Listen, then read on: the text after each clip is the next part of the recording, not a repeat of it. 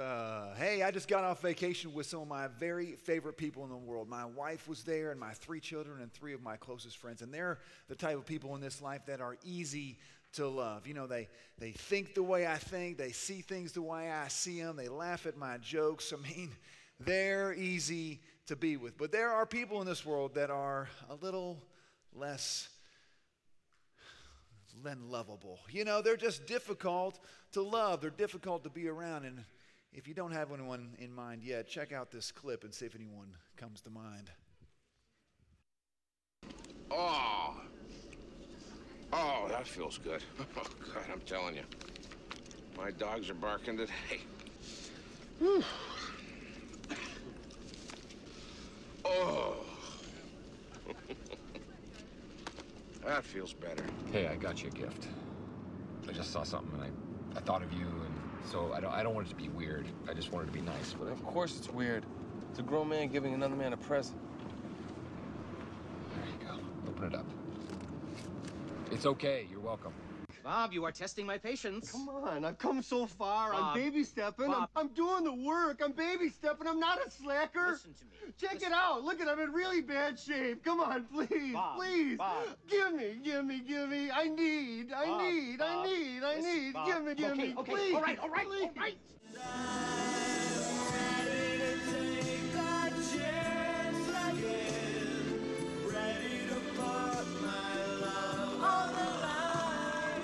Sort of a problem here. Yeah, you apparently didn't put one of the new cover sheets on your TPS reports. Oh, yeah. I'm sorry about that. I, I forgot. Mm, yeah. You see, we're putting the cover sheets on all TPS reports now before they go out. Did you see the memo about this? You can't do that. Can't do. Cannot stamped it. Can't do double stamped it. No erases. Cannot triple stamped it. No erases. Touch blue, make it true. You can't triple stamp a double stamp. You can't triple stamp a double stamp, Lloyd. You can't triple stamp a double stamp. Lloyd, Lloyd, you guys, enough. Did we eat pot roast for dinner tonight? Yes. Was it undercooked? No, it was rare. It was a little rare for my taste. But I, but I I'm would. just kidding. I'm just. relax, relax. The needles are jumping. I'm only gonna say this one more time, sir. Calm down. I'm calm.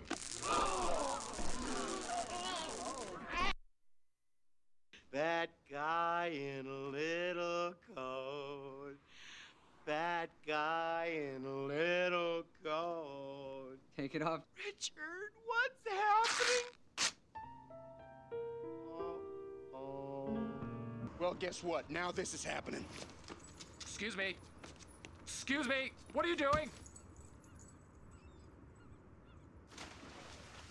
That's how I roll. Hey, want to hear the most annoying sound in the world? Guys, guys, guys. All right.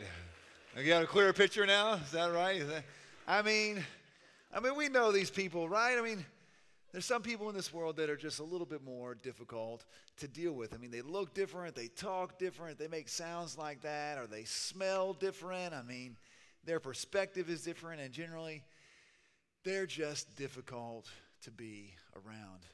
I mean, I want to be patient. I, I want to be loving. Man, I'm, I'm, I'm the pastor, right? But they won't let me, you know. They just push me to the edge, you know, and they're really, they're just asking for it, you know. When loving these difficult people has not always been a skill of mine. And I've got a suspicion that I'm probably not the only one that maybe struggles with knowing exactly how to love these people, how to deal with these people. I mean, you know who I'm talking about. Not just the extreme of those clips, but you know that annoying guy at work, right? He's he's in the cubicle next to you and he's always got his Barry Manilow pumping, you know, and it's loud enough that you can always hear it, but uh, not so loud that it's against office policy, you know, and he's the same guy that gets his trout left over from the red lobster and uh, reheats it in the office microwave and never apologizes. I mean, it's just stinking all afternoon. That's the same guy. It's the same kid who grew up, right? He was the kid in class who always had the right answer. Ooh, ooh, ooh, ooh, ooh. You know that kid? That was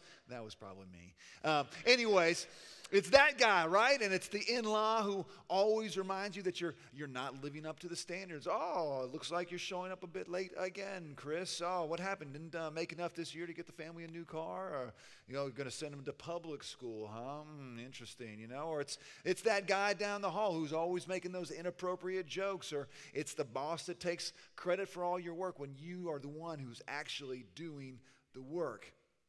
It's those people that see things differently, right? It's the Republicans or it's the Democrats or it's the Green Party or, it's, or whoever. And it's the way they express themselves on Facebook and on Twitter and uh, they're all everywhere. They're just in, under my skin, right? It's your neighbor who can find some way to turn any common conversation into an argument, you know, and it's the guy who preaches about things that uh, he thinks are important, but he doesn't even live them out. He doesn't even live up to his own standard. I mean, these people can drive us crazy and they're all around us and it seems like they're multiplying.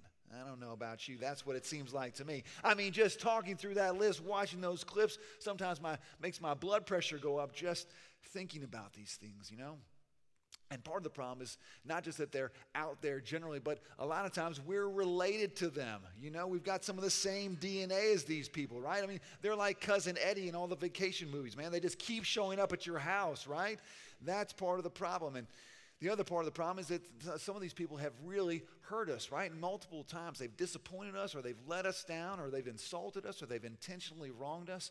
I mean, that makes them even more difficult to love.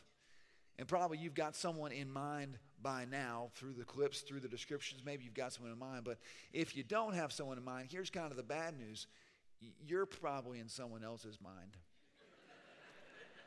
Sorry. But that's okay. We're going to keep moving. We're going to keep rolling with it. It's okay, you know? And, and, and the question is, what are we going to do with these people, right? You know, well, here's my kind of my confession time, okay? And th- these are just some of my tendencies when I run into these people in my life. My first thing is that I just avoid them. You know, I just stay out of their way. I mean, I, they're annoying and hard to love, so I just plain avoid them. Here comes. Okay, I'll kind of look away, or I look busy, or you know, walk away from the water cooler. I go the long way around the soccer field so I don't have to sit next to them or be near them or even see them. I avoid working with them. I avoid uh, taking their telephone calls. I avoid uh, responding to or even opening their emails. You know, and I'm not proud of this. I'm just being honest. This is my natural tendency on how to deal with some people like this. In essence, I really just cut them out of my life gently as possible, but I just try and limit my exposure to them. Or second, I, this is ugly, but I, I, I kind of begin to treat them as inferiors. I don't treat them as equals, which is just awful. But I kind of think, man, if you're not going to act normal, well, then I'm not going to treat you normal, okay? That's going to be how I, I deal with that. If you're going to be difficult, then you deserve to be treated the same way. And in doing so, I, I subtly try to communicate to them how difficult they are. By not treating them as equal, I'm, I, am not giving them my best or um, uh, what I would give those who I really like. I, I'm not as understanding. I'm, I'm a little less patient. I'm a little less gracious with them. And I'm not really usually willing to put in the work to kind of get them or to, to get along with them. And the worst thing is I just justify it in my head. I think, okay, you know, if I treat them normally, if I if I'm kind to them, if I treat them ever like else, they'll never learn the lesson. They'll never change, right? And that's not okay and I'm not proud of this. I'm just confessing. Maybe someone else out there going, yeah, I think I've done that before. And the last thing that this is me at my very ugliest is that I, I begin to speak kind of poorly of them behind their backs. I mean, this is just ugly. I've lost my patience and, and I, and I begin to try and act out in a pretty cowardly way, right? So I, I go to the coworkers or I go to my family members and I try and get them on my side to see this person the way that I see them so that uh, uh, we can all treat them poorly. And maybe somehow, if we all treat them the same way, then they can change and they can become lovable or at least likable or at least tolerable. Uh, but I mean, those are my confessions. But the truth is, I, I bet there's someone else out there going, yeah, okay, yeah, I feel like I, I might have done that before. I, I have a hard time figuring out these people too. I mean, I run into them all the time. They're at work, they're, they're at home, they, they're all around. How do I, how do I really deal with these folks? And the truth is, if you're like me, you found that those tactics that I just described don't work. My natural tendencies, they just don't come in handy. They don't make the relationship any better, and they don't make the situation any better. So what are we what are we supposed to do? What does this really look like? I mean, other people treat them poorly. I mean, does it make any difference if we treat them the same way? Or, or could it have some impact? Could it have some impact on our lives, on their lives, if we were to find a way to love them? what does it look like to really navigate these relationships? What does God want us to do with these people in our lives? And what does this have to do with building real community, right? We're in this community series. What does it have to do with building real community? Well, fortunately for us, there's a pretty good account of how Jesus handled difficult people in the, in the Gospels. And really amazingly, we don't have to look very far from Jesus to really find these people because the men that he chose to be his disciples, to be his kind of closest guys, uh, were, were not the easiest guys to love. You know, they were pretty uh, rowdy bunch of people, you know? So let me give you a few of those characters that Jesus kind of chose for his small group. The first one that is kind of pretty well known was a guy named Peter. And Peter was a real loudmouth. He was that uh, speak first, think second kind of guy. He was a real hothead, known for his temper, but not for his wisdom, unfortunately. I guess if you've got great wisdom, it's okay to be a a speak first kind of guy, but uh, he would jump into a fight even if he was outmanned. And to be honest with you, some of the, the harshest interactions that Jesus has in the gospel are with Peter, in him, uh, Peter kind of having these uh, uh arguments with Jesus. Then you got James and John. These guys were uh, these guys were fishermen. They were gruff guys. They were uh, kind of rough around the edges. Uh, they had the nickname the Sons of Thunder. And what they're really most remembered for is this little interaction they have with Jesus. All the all the disciples are hanging out with Jesus, and they come up to Jesus and they say, "Hey." Uh, we were thinking, we know that you are the king of the world. You're going to have this big kingdom one day, and um, and we would like to be at your right and at your left. We'd like to be your guys. And uh, uh, they're kind of like doing the Dwight Schrute from The Office, right? We, we don't want to be assistant to the king of the world. We want to be the assistant king of the world. Can, can that work for us? That, that's the position we really want. I mean, can you imagine the arrogance, the pride that it would take to ask that question, even in front of these other guys? I mean, they were, uh, uh, uh, they were pretty frustrated with them. And, and Jesus is there going, I'm trying to teach you to be servants. This whole time I've been trying to pour into you guys, trying to teach you to be servants. And here you come asking for the seats of honor. Well, then you got a guy named Matthew. Matthew was a tax collector, and that day meant he was a total traitor to his people. He was a liar, he was a thief. Socially, this guy, nobody wanted to be his friend, but somehow he made it into Jesus' small group. He made it into, into his small band of guys. Then you got Thomas, right? Thomas, best known for being the doubter, right? He was the nah guy. Hey, Thomas, did you hear that Jesus, he healed this leper? Nah, he didn't heal no leper. Yes, Thomas, he did. Nah, he's the one who always wants to be right, always doubting, right? Always looking to get into an argument. That's Thomas, and he's a, he's one of the closest guys. And then, of course, you got Judas, and Judas, one of the things that he he's obviously best known for something else, but he was the the finance guy, and he was kind of the buzzkill. He was always putting the kibosh on some of the stuff that Jesus and, and the disciples were trying to guide, trying to do. He was a tough guy to love, but these are the guys that Jesus chose. He was the one. He, these were the guys that he wanted to be closest to. Well, in Scripture, it's, it's pretty cool. We get uh, uh, one of um, uh, a look at one of Jesus' last small group meetings with these guys. He didn't call it small group, but that's pretty much what it was. It was a dinner one night, and uh, it's in John 13. If you got your Bibles, you can op- open it up. If not, we're going to put that on the side screen. But you can't trust us when we could put anything up there, you know. So you might want to bring your Bible next time. Um, it says this: It was just before the Passover feast starting in verse 1. And Jesus knew that it, the time had come for him to leave this world and to go to the Father. Having loved his own who were in the world, he now showed them the full extent of his love. He now showed them the full extent of his love. So you, when, when you read that, and when you get that to that in scripture, then you know, okay, man, something great is going to happen. It's kind of like when you see on Sunday or, or earlier in the weekend, you see those Monday night football commercials and they show like the quarterbacks are there and they're dun dun dun and they're like lightning bolts and earthquakes and they're coming into battle and you just know like, oh, something's great is going to happen on Monday night. That's going to be awesome. And then Shania Twain comes in and she's got singing all that song, you know, that song she sings that, you know that song? You don't know the song. Yeah, that song. That song, she sings it, and you get all jacked up and you go, something great's going to happen. Well, when we read this in Scripture, it'd be great if you had Shania Twain singing, but you don't. But that's what it's meaning there, okay? You got something great is going to happen. The full extent of his love, okay, all right, let's see what's going to happen. So you get to verse 2, it says this the evening meal was being served. And so he got up from the meal and he took off his outer clothing and wrapped a towel around his waist. And after that, he poured water into a basin and began to wash his disciples' feet, drying them with a towel that was wrapped around him.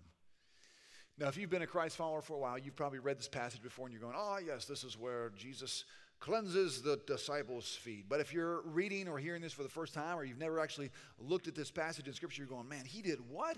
I mean, that's kind of crazy. He washed a bunch of dudes' feet. Is that, is that right? Is that even sanitary? Was that a good idea? But let me give you a bit of a, the cultural context here.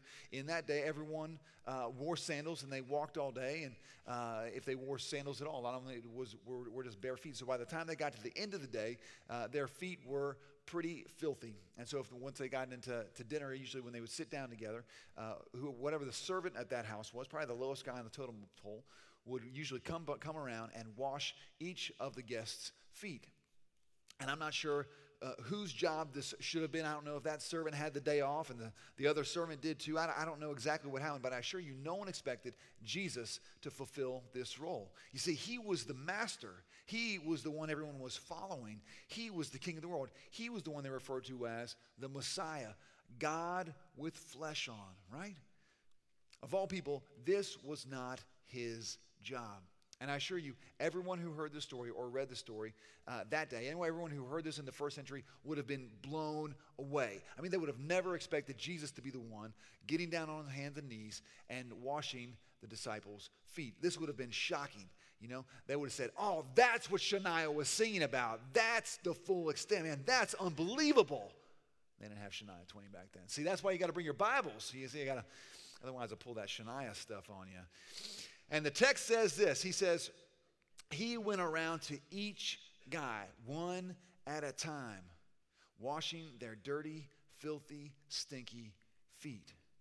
He went around to James and John and he remembered all those arrogant, prideful conversations and he didn't hold that against them. He just loved them right where they were, just the same way. He got to Thomas, you know, the no guy, and he goes, All right, I'm just going to love you right where you are. He washed his feet. He got to Matthew and uh, what an outcast he was. And it even says he came to Peter, and when he came to Peter, Peter didn't waste any time. He got right into an argument with Jesus right then and there, but Jesus still washed his feet, still loved him right where he was.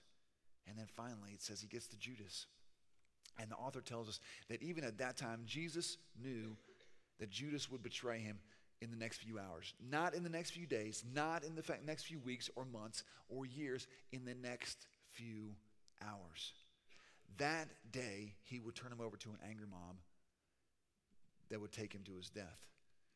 And I wonder what that was like. I wonder what it was like to kneel at Judas's feet, to know what he knew about Judas. I wonder what it was like to express the full extent of his love to Judas that night. I mean, if I were Jesus that day, I would have gotten to Judas, and just to make a point, I would have like turned his feet into like little baby feet, you know, or something where he would have had to just hobble out, and then I would have made that point. But y'all know I have issues. I've got issues. That's and that's why Jesus is Jesus, and he didn't do that. He just washed his feet and showed them the full extent of his love. It's amazing. Then it says this: when he had finished washing their feet, he put on his clothes and returned to his place. And he asked this question Do you understand what I have done for you? Now, these guys were not always the, the brightest stars in the sky, so Jesus made a point of explaining these things, which really benefits people like me too. So in 13, he goes on, he says, You call me teacher and Lord, and rightly so, for that is what I am. Now that I, your Lord and teacher, have washed your feet, you also should wash one another's feet. I have set you an example that you should do as I have done. Now, this is the next shocking statement. You, you, know, you, sometimes you're at home and you're reading the scripture and you would read right past this, but that is a shocking statement.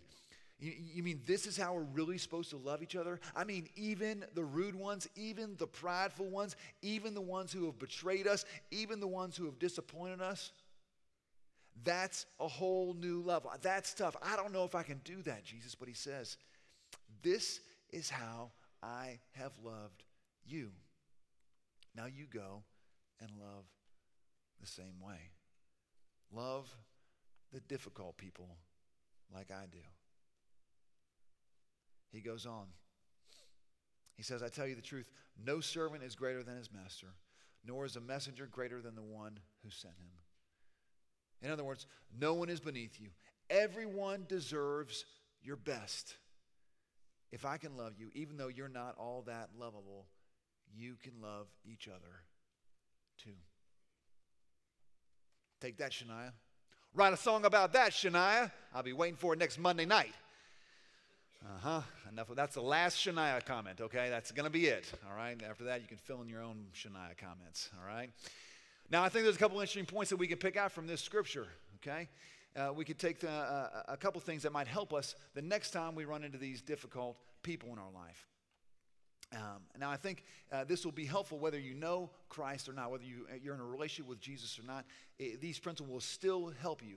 Things may not get better, uh, but they're not going to get worse if you kind of follow some of these ideas. Our blood pressure will probably go down, our, ex- our experience will probably improve, but I am telling you this it will probably be difficult to do this on your own without God's Spirit in you.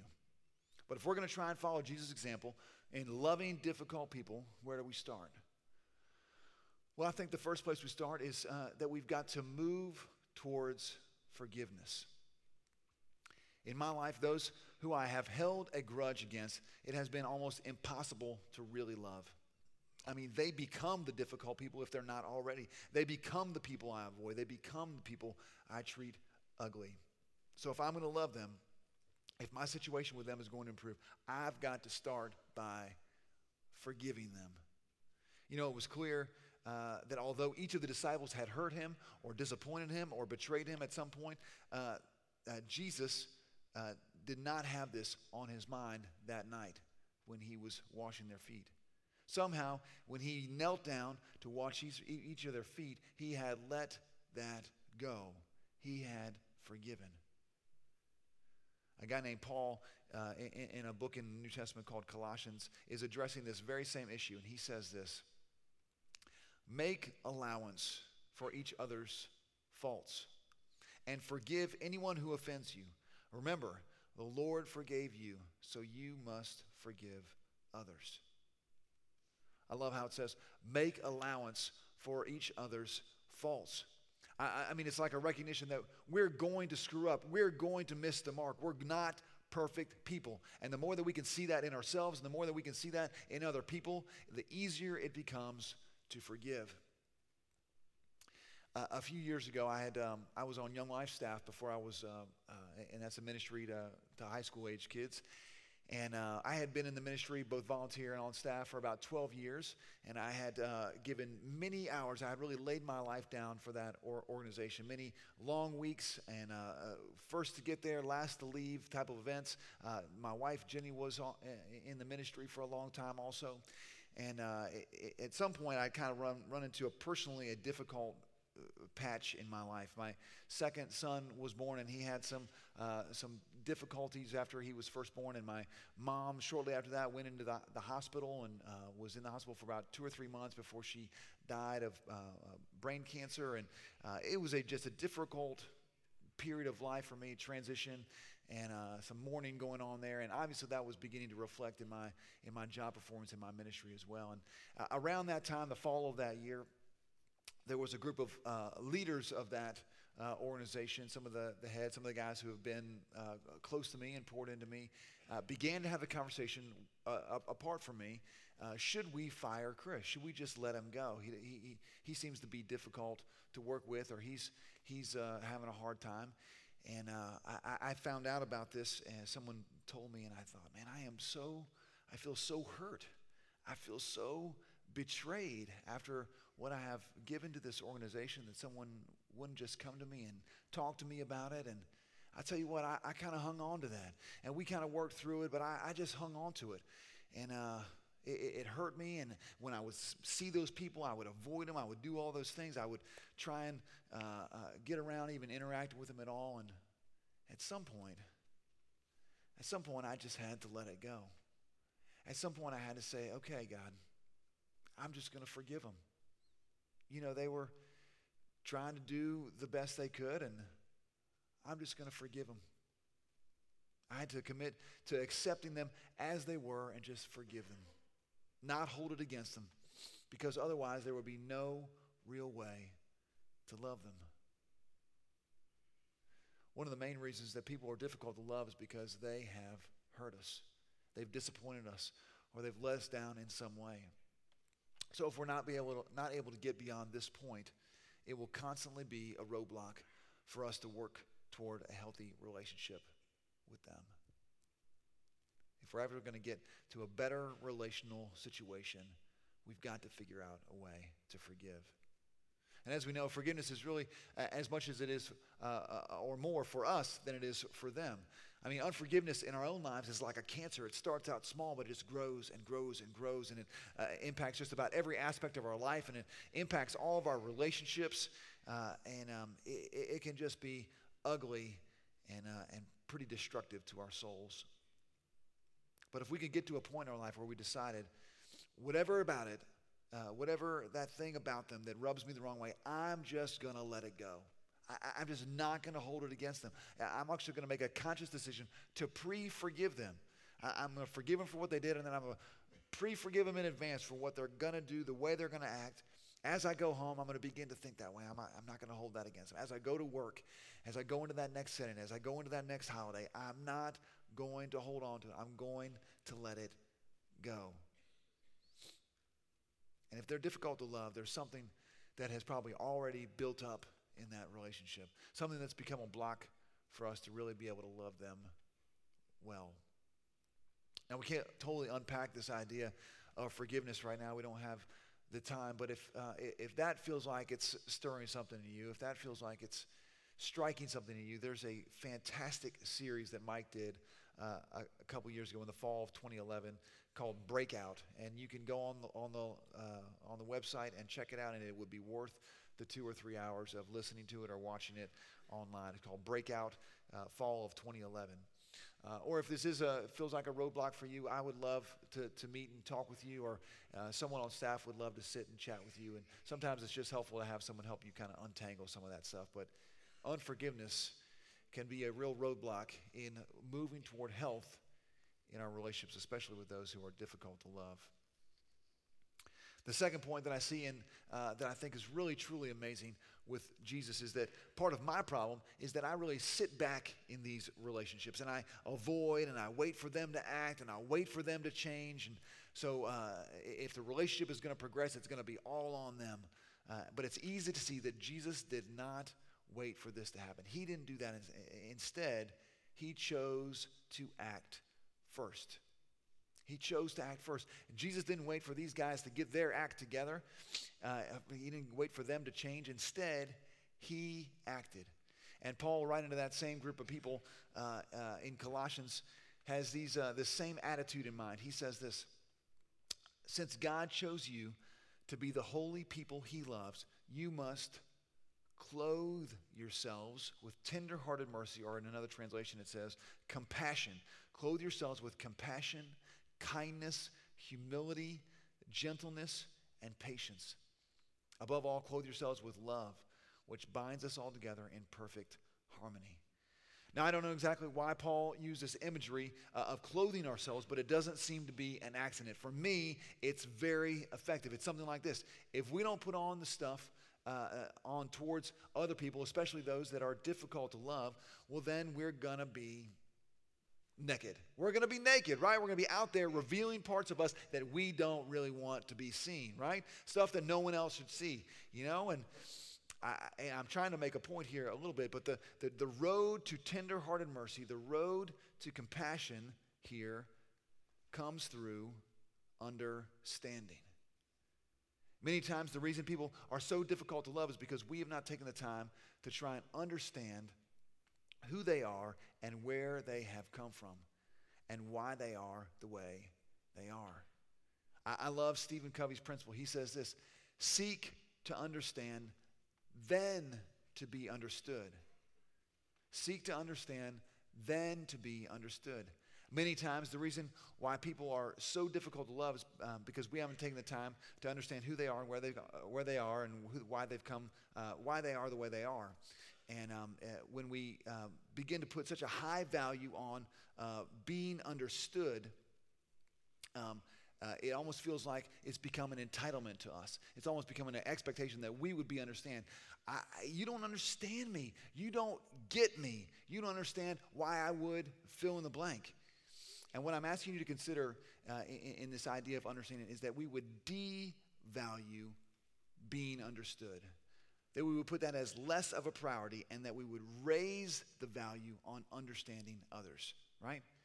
That we would devalue being understood and that we would raise our value on understanding others. And when we begin to put ourselves in their shoes, because when we value understanding them and where they're coming from, that's when breakthroughs happen. That's when the relationship progresses. That's when change happens. When we actually get to know people and get to know their story, it becomes easier and easier to love them. We don't just settle for not seeing the worst in them, but we actually begin to see the best in them, what God might be able to use them for. And that's how God sees them too, right? He created them, uh, He loves them, and indeed, they reflect part of His personality. Somehow, Jesus was able to see the best in those guys. His motley crew of guys, He was able to see the best in them that He could actually use them for something great. And the truth is, we're all grateful for it because those are the guys that ended up carrying on the gospel to the next generation. And the next generation, they're the ones who began the movement that has changed this world and that we're still a part of today. So, what might happen? What might happen if we did the very same thing? What could God do with us loving some of the difficult to love people in our lives?